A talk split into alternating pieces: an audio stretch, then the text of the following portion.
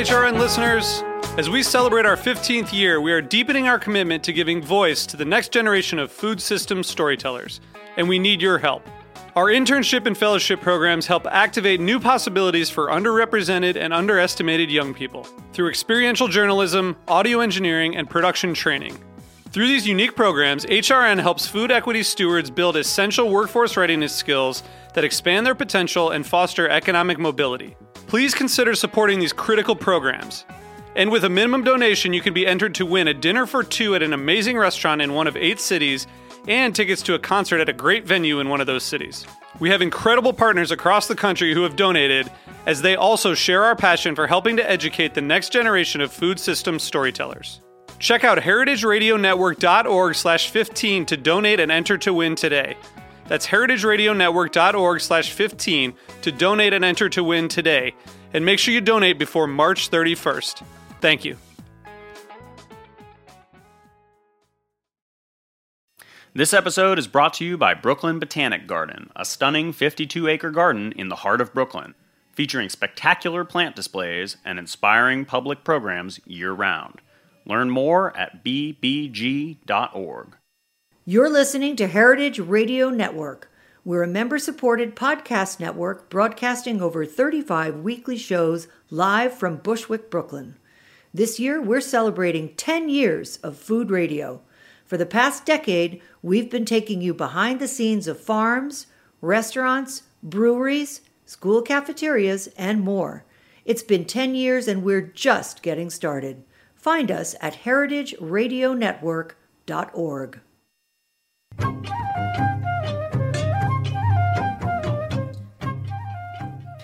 Hi, and welcome to A Taste of the Past. I'm your host, Linda Pelaccio, on this journey through culinary history. And if you're a fan of Downton Abbey, that fabulous series that went on and on and we thought would, mm, hoped would never end, you are excitedly awaiting the premiere of the movie, which in real time today premieres tomorrow, Friday, September 20th. And coinciding with the premiere of the movie this week is the publication of the official Downton Abbey cookbook by Annie Gray, one of Britain's leading food historians, who joins me today on this episode of A Taste of the Past. Dr. Gray researched and culled recipes from historical sources for the meals that appear in this book, which would have been uh, typical of the time period. Now, don't forget this this time period went from 1912 to 1926 by the time they ended the series. So there are a couple of different uh, eras there um, and changes in food, starting with the Edwardian area. But she includes notes on the ingredients and notes on the customs of the time that makes it so much more than a cookbook. In fact, it was written about her that uh, she gives a warm and fascinating insight into the background of the dishes that were popular between 1912 and 1926 when Downton Abbey is set, a period of tremendous change and conflict as well as culinary development, which makes the book a truly useful work of culinary history. And I do agree with that statement, Annie, I do. Um, and I will say that the foreword is written by Gareth Neame, who is the executive producer and co creator of Downton Abbey. And it features over a hundred stunning stunning. That was their word, okay. Color photographs, many taken on the set of Downton Abbey and using the original glassware in china. It really is just fascinating to look at all the pictures and remember those those scenes and those episodes. As I said, Dr. Annie Gray is one of Britain's leading food historians. She holds degrees from the University of Oxford, as well as York and Liverpool, and is an honorary research associate at the University of York. She's the author of a culinary biography of Queen Victoria, the Greedy Queen Eating with Victoria in 2017, which she spoke about here uh, last year on episode 296 of A Taste of the Past. And she has a forthcoming book, which I am eagerly awaiting, called Victory in the Kitchen The Story of Churchill's Cook, a biography of Georgian, Georgina Landemare. And that's coming out next year, we hope, right? Annie is a resident food historian on the popular BBC Radio 4 food panel show called The Kitchen Cabinet. And if you have never heard The Kitchen Cabinet, you are in for a treat. It is a raucous, rowdy romp through just about every topic. Oh, yeah, there's food too, right? and um, she has both presented and consulted for various British television productions, including the recent Victoria and Albert, The Wedding, which was shown in the US on PBS, as well as shows on the Heritage Radio channel on YouTube. And she works primarily as a consultant to the heritage industry on historic food and dining, and worked for many years as a costumed interpreter. And just think of when you go to those old farms or, or homesteads and you see the people in costume. Yes, our Annie Gray was one of those people. Right. In particular, she worked um, on the award-winning Audley, Audley House, Audley End House uh, show for, Her- for English Heritage. And in her most recent book, as I said, the official Downton Abbey cookbook, just released, she has replicated dishes of the period and updated for the home cook. And it's, but again, it's truly the side notes and the explanations that make it such a, uh, I think, textured book and rich book. Welcome, Annie. It's so good to finally meet you in person and not just have a phone conversation. I know, it's really good to be here. Sorry about that lengthy introduction, but there is so much to say about you. and I, it really does set the tone because it is a cookbook, yes, but it's more than just a cookbook. It really is a serious work of the period uh, or periods. That's what I was hoping. I mean, it's the series is phenomenally popular, and obviously food is a huge part of it. So it was a great opportunity when I was offered the chance to write the book to showcase, I think, the recipes from the period, which are in many cases brilliant, but also to really, really get to grips with the history, to show people who are interested in Downton Abbey that there's so much more than just the series. Right. Um, I really wanted to write something that was a, a, a work of culinary history that would stand beyond the show. So it's great if you love the show, clearly, but if you really aren't interested, you can still read it and still learn and still cook and still from cook it, from enjoy it, right? Yeah. well, that's just that people who weren't really involved in watching the series might say, "Why have a cookbook of Downton Abbey?" But food was such an integral part of of that series. I mean, they were always sitting down to table or always going down to the basement to Well, food's such an integral part of life, really, and especially when you look at country house life in that era, or in any era, dinners are absolutely key because how else do you judge people? Um, if you are an aristocratic lady and you're looking to marry off your daughter, which clearly the daughter is going to get very little say in it, uh, you're going to assess the potential suitors by bringing them to dinner and checking their table manners out. You know, if they chop all their food up and then put the knife down and, and switch their fork over and start to scoop food into their mouth, you know, absolutely not manage, marriageable material. It's that kind of thing. So dinners are really key because you get people around a table and you can assess people. But also downstairs, so much revolves around food because, quite frankly, the cooks, the kitchens, they're feeding 25 servants, they're feeding however many family members there are, plus their guests, four meals every single day. plus themselves. Plus, well, because you've got the servants having four meals, you've got the upper servants having four meals, and the aristocracy. So the food, it really is the backbone of everything that goes on in a country house. That's right. Actually, I was talking to somebody about one of the um, the castles that is newly reopened for visiting in uh, the London area, and it was amazing how many people were actually served at each meal because yes there were so many staff members and you forget they have to eat too and they mm. live on the premises right? Somewhere like Downton at the end of the Victorian era probably had around 25 to 30 indoor servants. So the kitchens wouldn't be serving the, the gardeners, the aviary keepers, the gamekeepers, the outdoor staff, just the indoor staff, which means housemaids, kitchen maids, valets, ladies' maids, governesses, nannies, nurses, you know, housekeepers, the laundry maids, all of those are indoor servants. So they would sit down in the servants' hall and have their meal. And then at the end of the dinner, which was the main meal of the day for the servants, normally around midi, the upper servants would go separately and have another set of dishes, usually recycled from the, the, the main courses for the family. So you've got the housekeeper there, you've got what they call the upper 10. You've also got, as well as your own servants, any visiting servants. So anyone who comes to visit the family uh, a lord or lady would always bring with them their personal servant. So if you invite Lady Smith to dinner, Lady Smith will come with her lady's maid. Um, and Lord Smith has decided to accompany Lady Smith, so he's brought his valet. They probably also have a driver. So you invite one person to dinner, you immediately get another person, at least one other person downstairs. So it's it's a huge amount of people being fed on a daily basis. Wow. Wow. That's a big would turn me off to having dinner parties, I think. That'd be a little too But you much. wouldn't be the one worrying about it. If you were the one true. hosting, then That's you would true. just be like, make it happen. Well, before we get into the, the whole upstairs and downstairs manner of that, um, describe the food and dining customs of that of the period. Now we start, as I said, in the Edwardian period, sort of the tail. We start in tail end. 1912, so the period just before the First World War. And I think in hindsight, we have certain beliefs about that period which are inevitably coloured by the fact that in, two years later the Great War broke out and life after that was never the same again. So the Edwardian era, the sort of Gilded Age, was one which is traditionally seen as one of huge excess, and it often was. If you were rich, certainly I would say it's one of the silliest eras for food. Um, if you were rich and if you were new money in particular.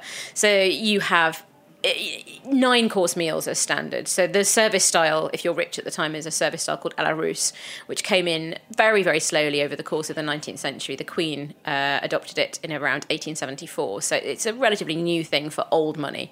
Uh, and that's a sequential service style. So you'll have soup first, then you'll have fish, then you'll have what are known as entrees. You might have a remove course, you've got roast courses, you've got sweet entremets, you've got vegetables. It goes on and on and on and is sometimes broken up with a sorbet in between.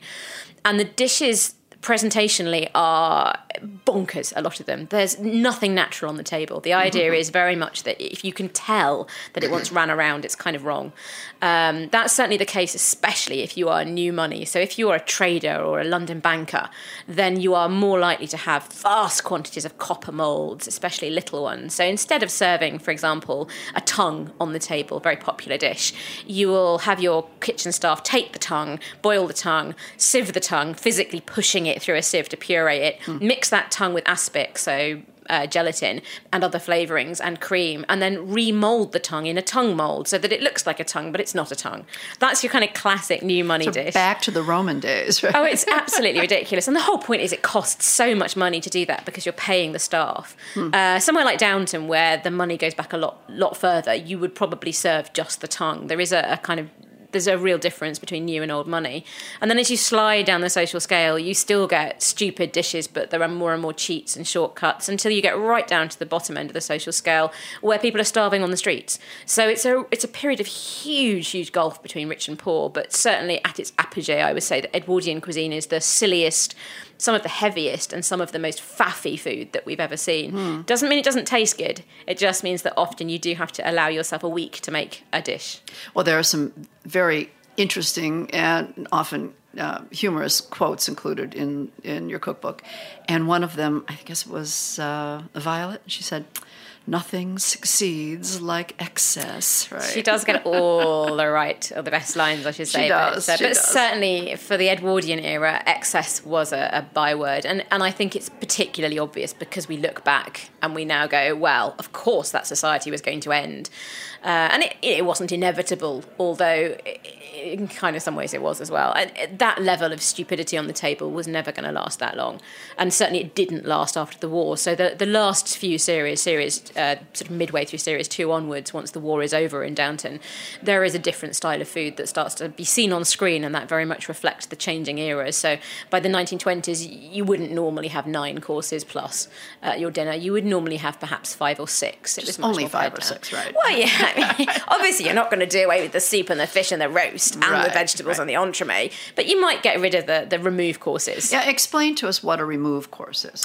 So remove comes from the 18th century style of dining, which was known as à la française. And in à la française, you would have three courses, and you would have anything between uh, five and, and 18 dishes, say, on the table at once. It was a, a simultaneous way of serving dinner. So if you imagine an absolutely huge table, everyone's seated around it, uh, and the dishes are laid directly on the table for people to help each other and help themselves. And on your first course, you would have soup, you would have fish, you would have what were known then as entrees, which were also known by the English, I must say, as fancy foreign muck, because they were usually French and the the English hated the French with a kind of passion while also loving them simultaneously. So, uh, and they were things like uh, mutton chops in sauce and things that required skill. So all of those would be on the table at once. You'd eat them, and then your footman would come along, take all those dishes off, and lay the second course. And the second course was roast meats, vegetables, and what were known as sweet entremet. So the sort of sweet equivalents of those very fancy first course dishes. Then all of those would go out, and in would come dessert.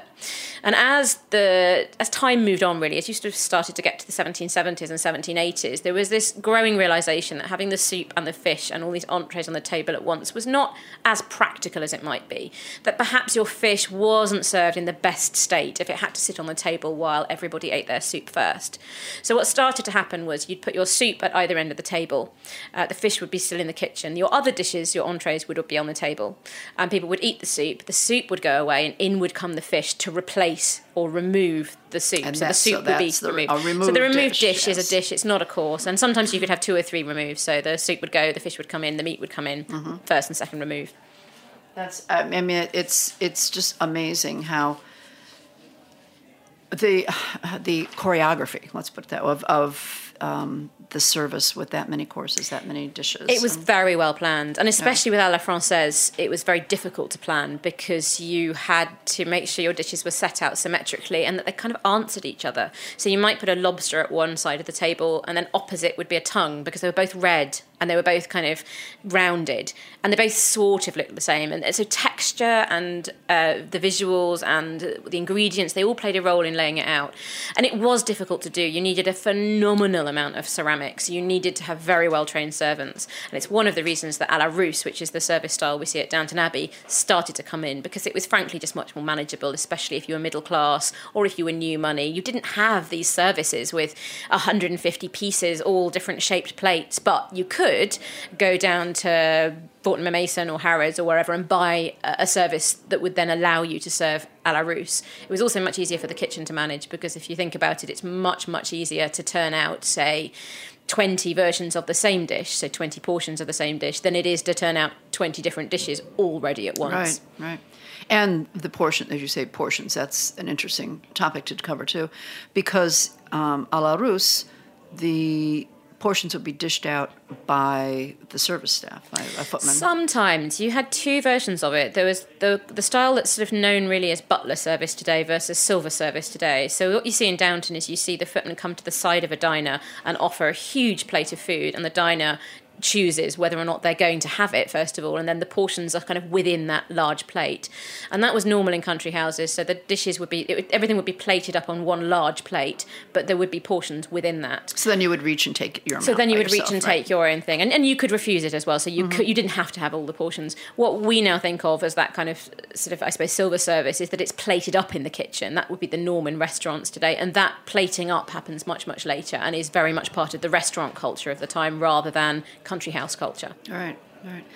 What I mean, imagine, and they did show. I think they did a wonderful job um, on the on the series, showing the work of the kitchen.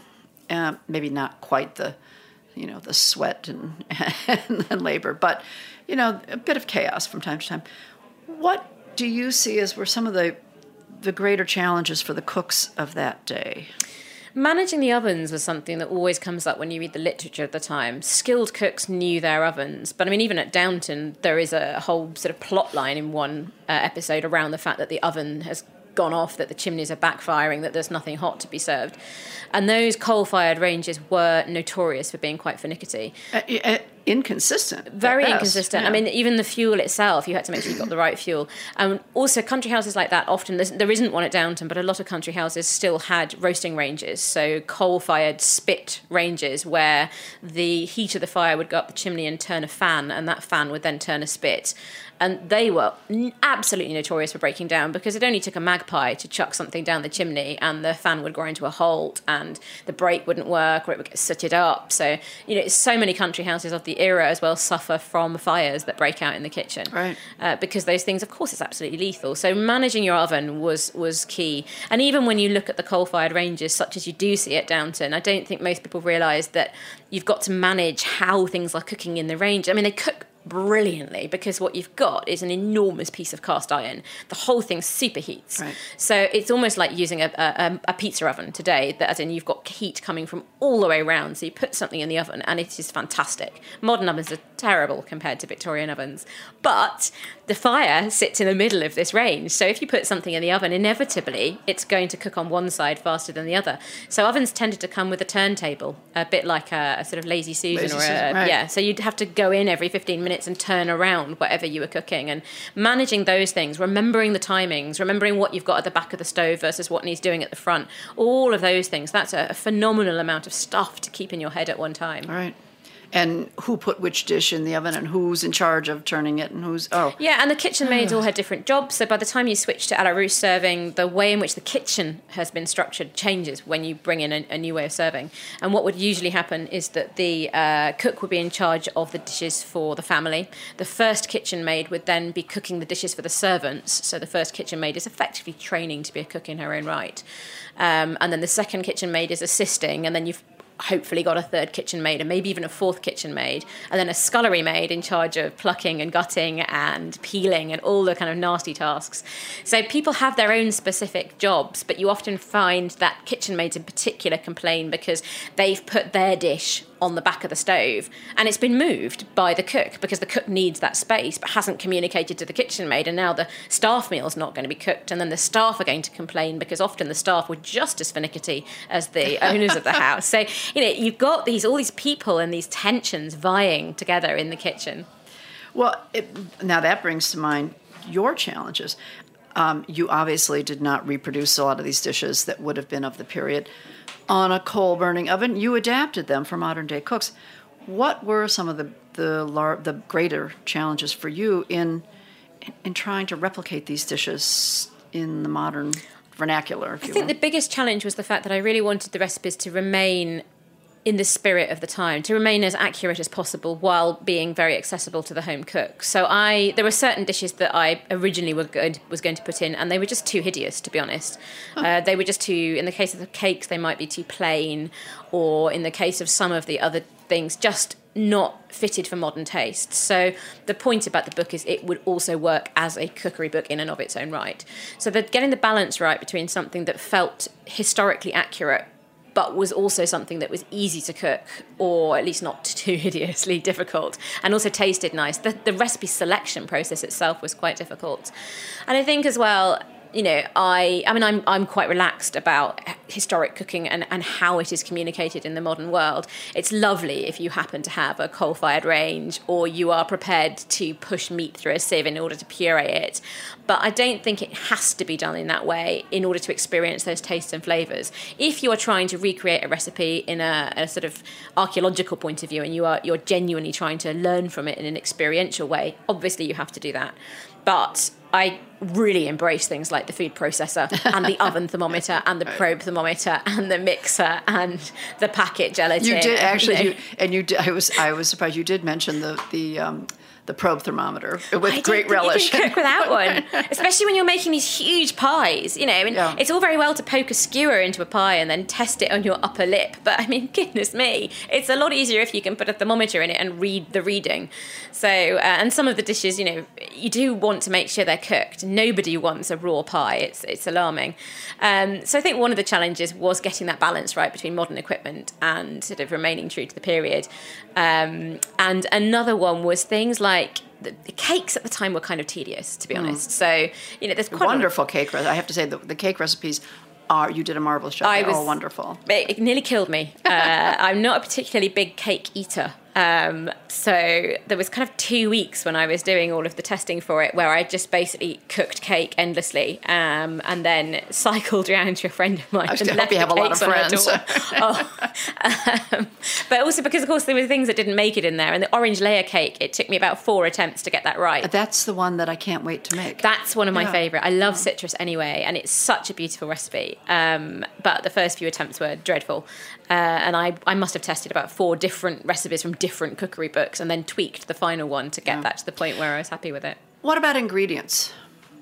Well, I obviously writing it in Britain. that was quite a challenge, uh, knowing that the most of the readers for the book would be in America, where the ingredient selection is very different. Um, I remain so shocked that I cannot express quite how bad my shock is that you struggle to buy all butter puff pastry in the supermarket. Um, yeah, well, there I can think of one brand in particular, but yeah, Yeah. that's about it. Yeah, right, but most of them are with Yeah. hydrogenated vegetable Right, fats, and they're right, not the same. You know, puff No. pastry with, with vegetable fats is, is hideous. You might as well just not cook the recipe. Oh, it puffs. yeah, no, but it doesn't taste Overly nice. puffs, but it has no flavor. right? Exactly. so I kind of think maybe buy that and then uh, add some butter to it and kind of almost remake it.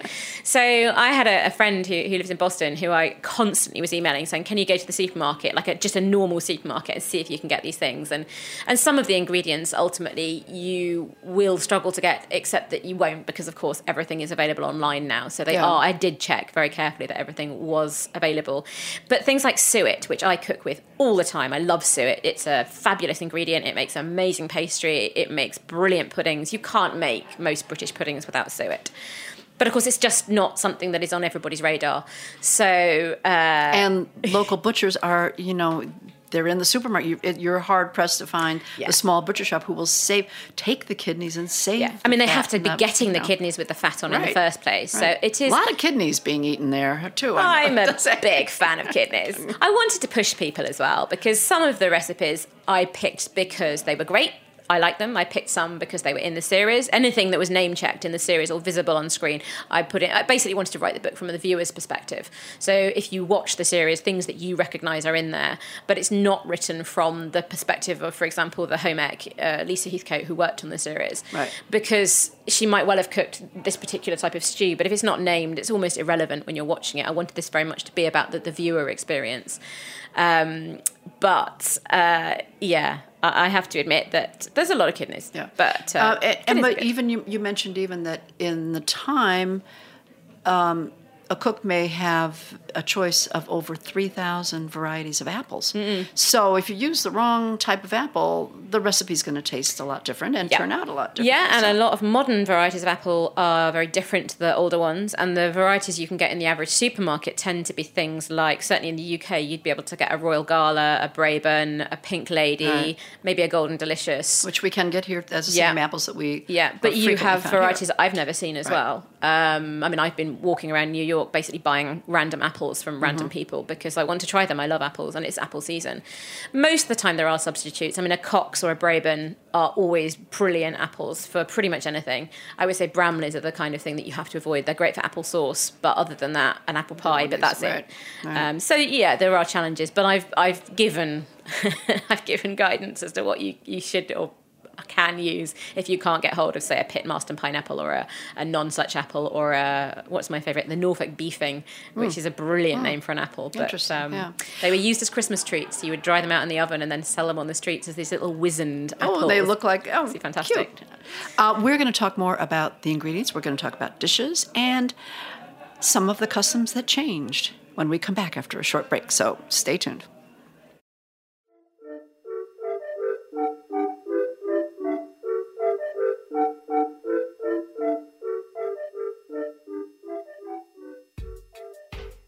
Are you enjoying this podcast? Heritage Radio Network has plenty more. My name is Katy Keiffer, and I'm the host of What Doesn't Kill You here on HRN. Every week, I sit down with journalists, authors, scientists, or activists to identify and explain some of the key issues in our food system. I've done shows on food waste, labor issues, meat production, water, you name it, I cover it. You can find What Doesn't Kill You wherever you listen to podcasts and on heritageradionetwork.org. episode is brought to you by Brooklyn Botanic Garden, a stunning 52 acre garden in the heart of Brooklyn, featuring spectacular plant displays and inspiring public programs year round.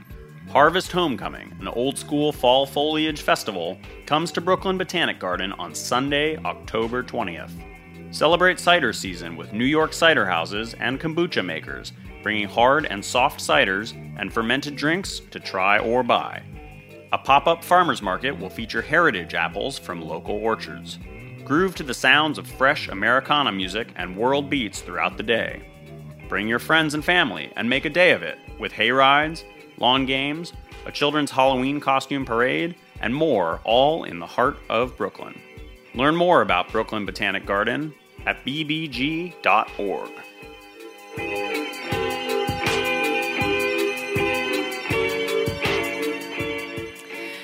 We are back. I'm talking with Annie Gray, the author of the newly published, the official Downton Abbey cookbook. And Annie, we were talking about uh, suet and kidneys. And, you know, there are, I just loved reading about treacle and, and a spotted pig. No, spotted dick, excuse me. not, not, spotted dick. And, and, and, ooh.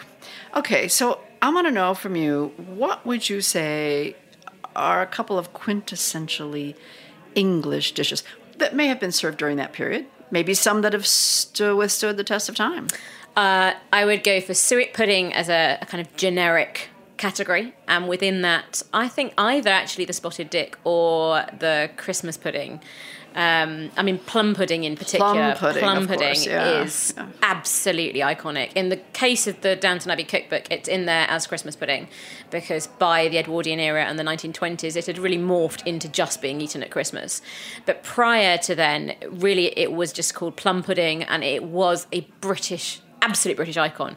Uh, the two dishes that summed up being British from the 18th century onwards were beef and plum pudding. Hmm. Um, you would have beef and plum pudding served at every banquet going. If you look at, for example, all of Queen Victoria's coronation feasts, all of her Jubilee feasts, um, the poor that were invited to those would all be fed beef and plum pudding. If you look at satires in the 18th century, you would see uh, John Bull, the quintessential Englishman, mm-hmm. uh, eating beef and plum pudding. There are even satires where the plum pudding is being cut up and the plum pudding stands in for Europe. I mean, it's I love Christmas pudding, plum pudding, and it's still out. and it's still on the table today. It is right? absolutely unthinkable to have Christmas without it. Uh, my favourite thing to do with it actually is not to eat it after Christmas dinner because it's very heavy, and that's not really when it should be eaten. You should be eating it with your beef as part of your main course, clearly. But it's absolutely amazing if you have a hangover on Boxing Day to fry Christmas pudding in lard with bacon. That is to me Christmas. Now, that the difference between the plum cake and plum pudding. Well, one's a cake and one's a pudding. And uh, are there any plums in there the cake? are no plums in either of them. plum is a, I know plum is, was a generic word for any form of dried fruit, but also confusingly, it could also be an almond. So if you talk about sugar plums, as in the sugar plum fairy, that's a sugared almond.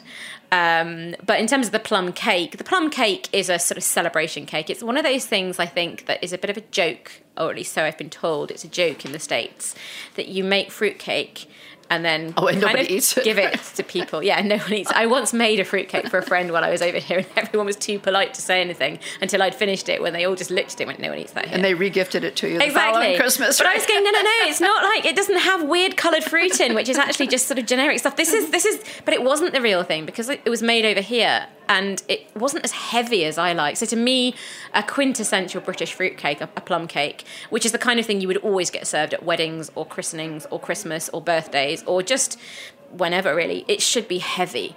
And it goes really well with cheese. It's a very yorkshire habit and, and it's i suppose fairly apt for downton because the, and port, series is and set in port yorkshire. wine as well. Right. i'm not so fond of port. I've had okay, a few, all few, few, few, experiences on port that i don't want to talk about but um, but no a plum cake's a really beautiful thing but it, it, the flavors are similar to christmas pudding but not not quite the same. And the thing with plum cake as well is it, it takes icing. So it's a really heavy cake. So you Yeah. can turn it over, you can spread it with marzipan, you can cover it with royal icing, and you can stand like people on it.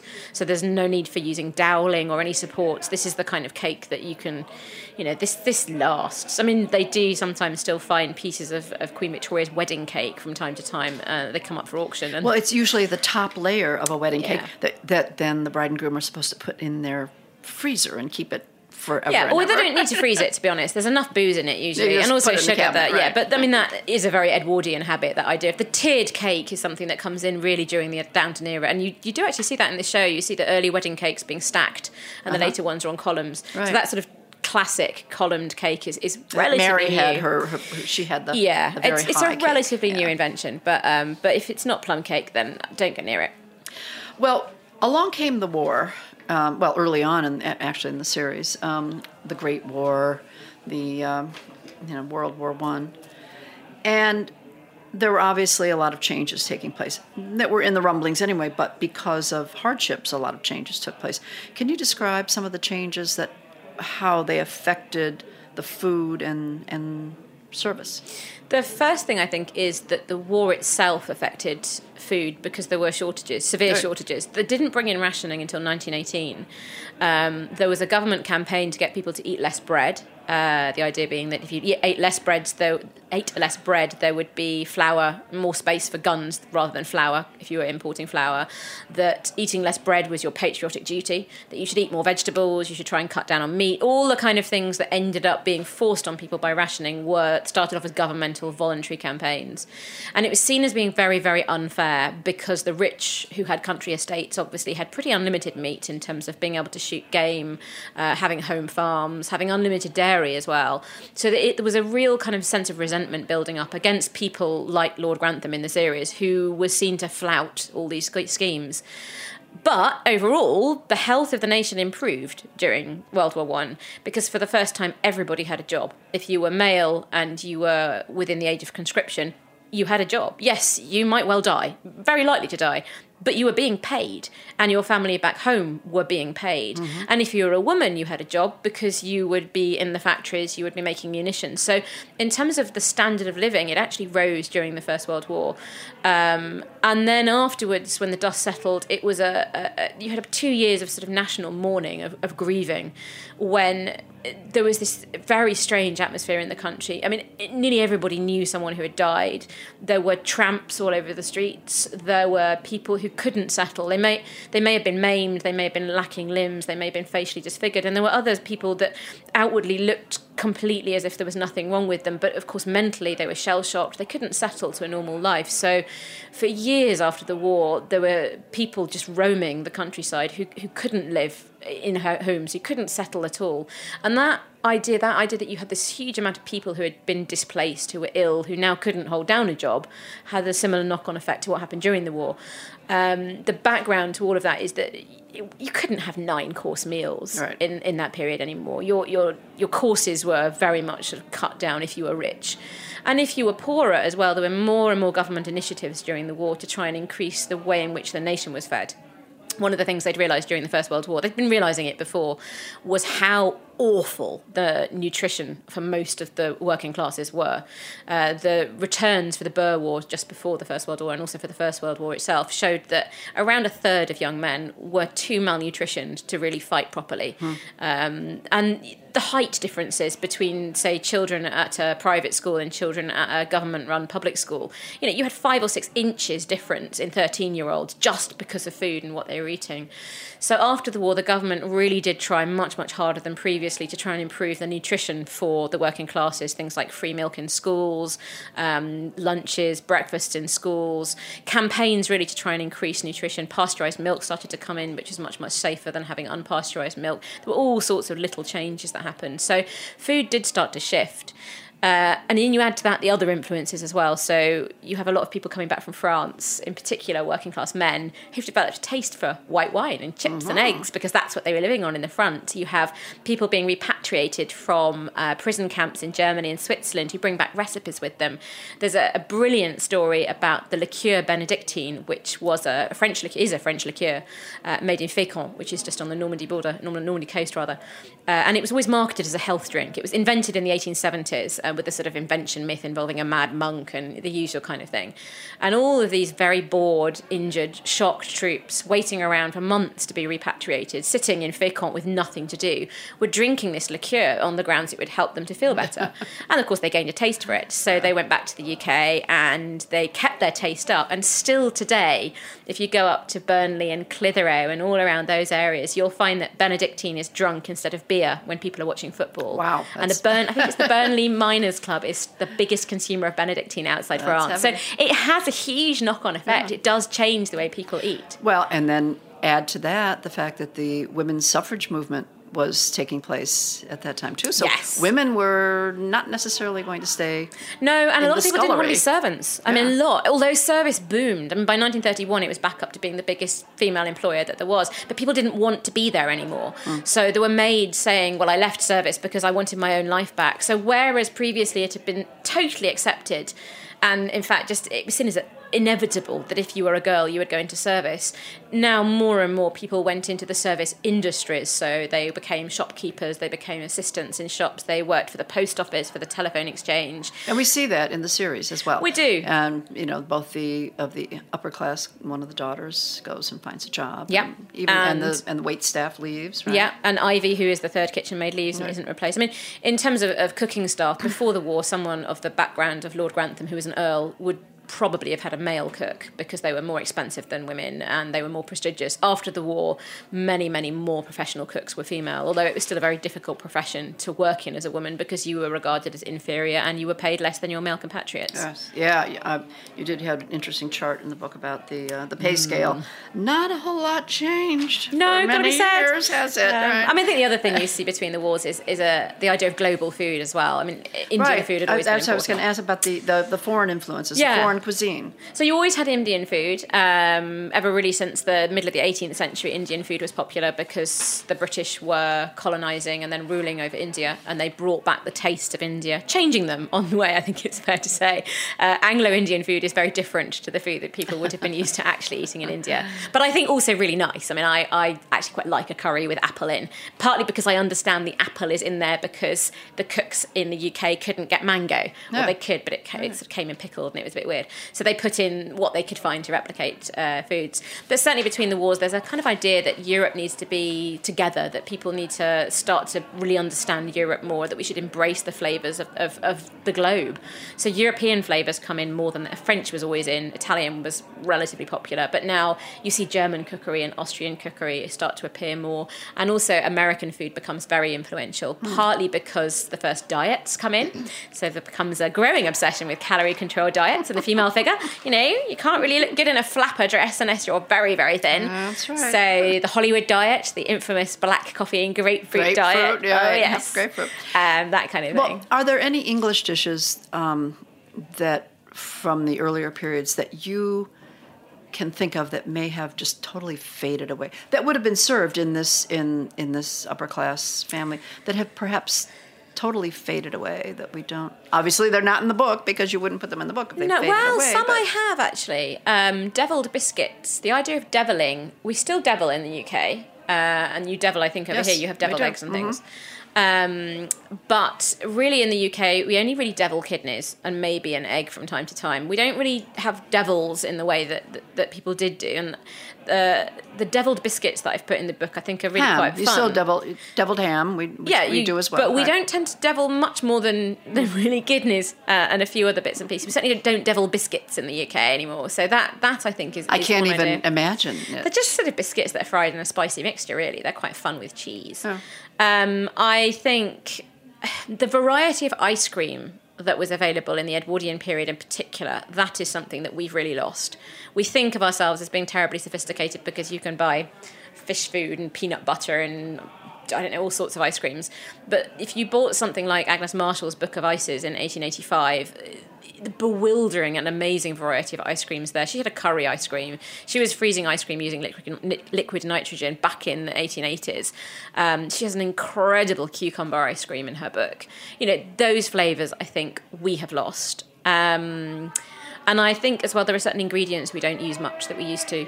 Things like orange flower water and rose water, which were very, very popular, Right. now are very much things that you would only associate with things like Turkish delight or, or cuisine of the Middle East. they are starting to make a bit of a comeback They are beginning our- to come yeah. back. Orange flower water in particular, I think, is an absolutely beautiful flavour. Um, and whipped syllabub, actually, I haven't put that in the book, partly because it was a bit old hat by 1912. But if you want to make a, a sort of classic, I suppose, late 18th century recipe, you would take single cream, um, brandy or hard cider or wine, mix them all together with some sugar, a bit of orange flower water, and then you kind of you don't quite whisk them. You're supposed to use a chocolate whisk, so a tool that we don't use Yeah, anymore. no. Uh, and the idea is you kind of raise a froth, so it looks a bit like bubbles on bath foam, and you take that off and you lay it on a sieve and you dry it out for about three days, and it kind of goes a bit weirdly cheesy.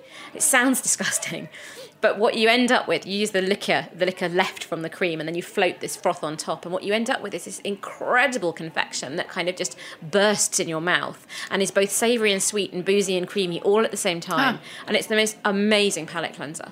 Um, so that I would say is something that we have definitely lost. Yeah, and that's something we associate with our, the colonial period here in America. That Mm. Yeah. was a drink of choice. Not, but it was not, it would not be aged as you spoke of, letting it sit and dry for and, and a, a, um, developing that cheesy flavor. It would have been probably more mixed, more to order. you know. Yeah, and you do get syllabubs later on, and there is one in the book which are which were known then as everlasting syllabubs, and those are the ones where you put eggs in them and you set them, and they're much more like a posset, something like that.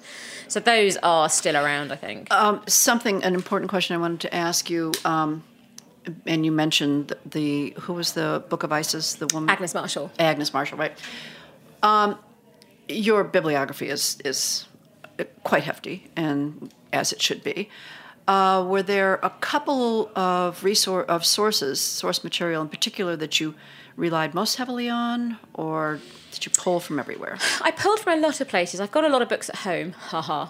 Um, I also used. I went to the British Library on several research fact-finding trips because there are cookbooks that I know are reliable. So things like uh, Warne's Model Cookery was very, very useful for the servants' hall because I know it's good.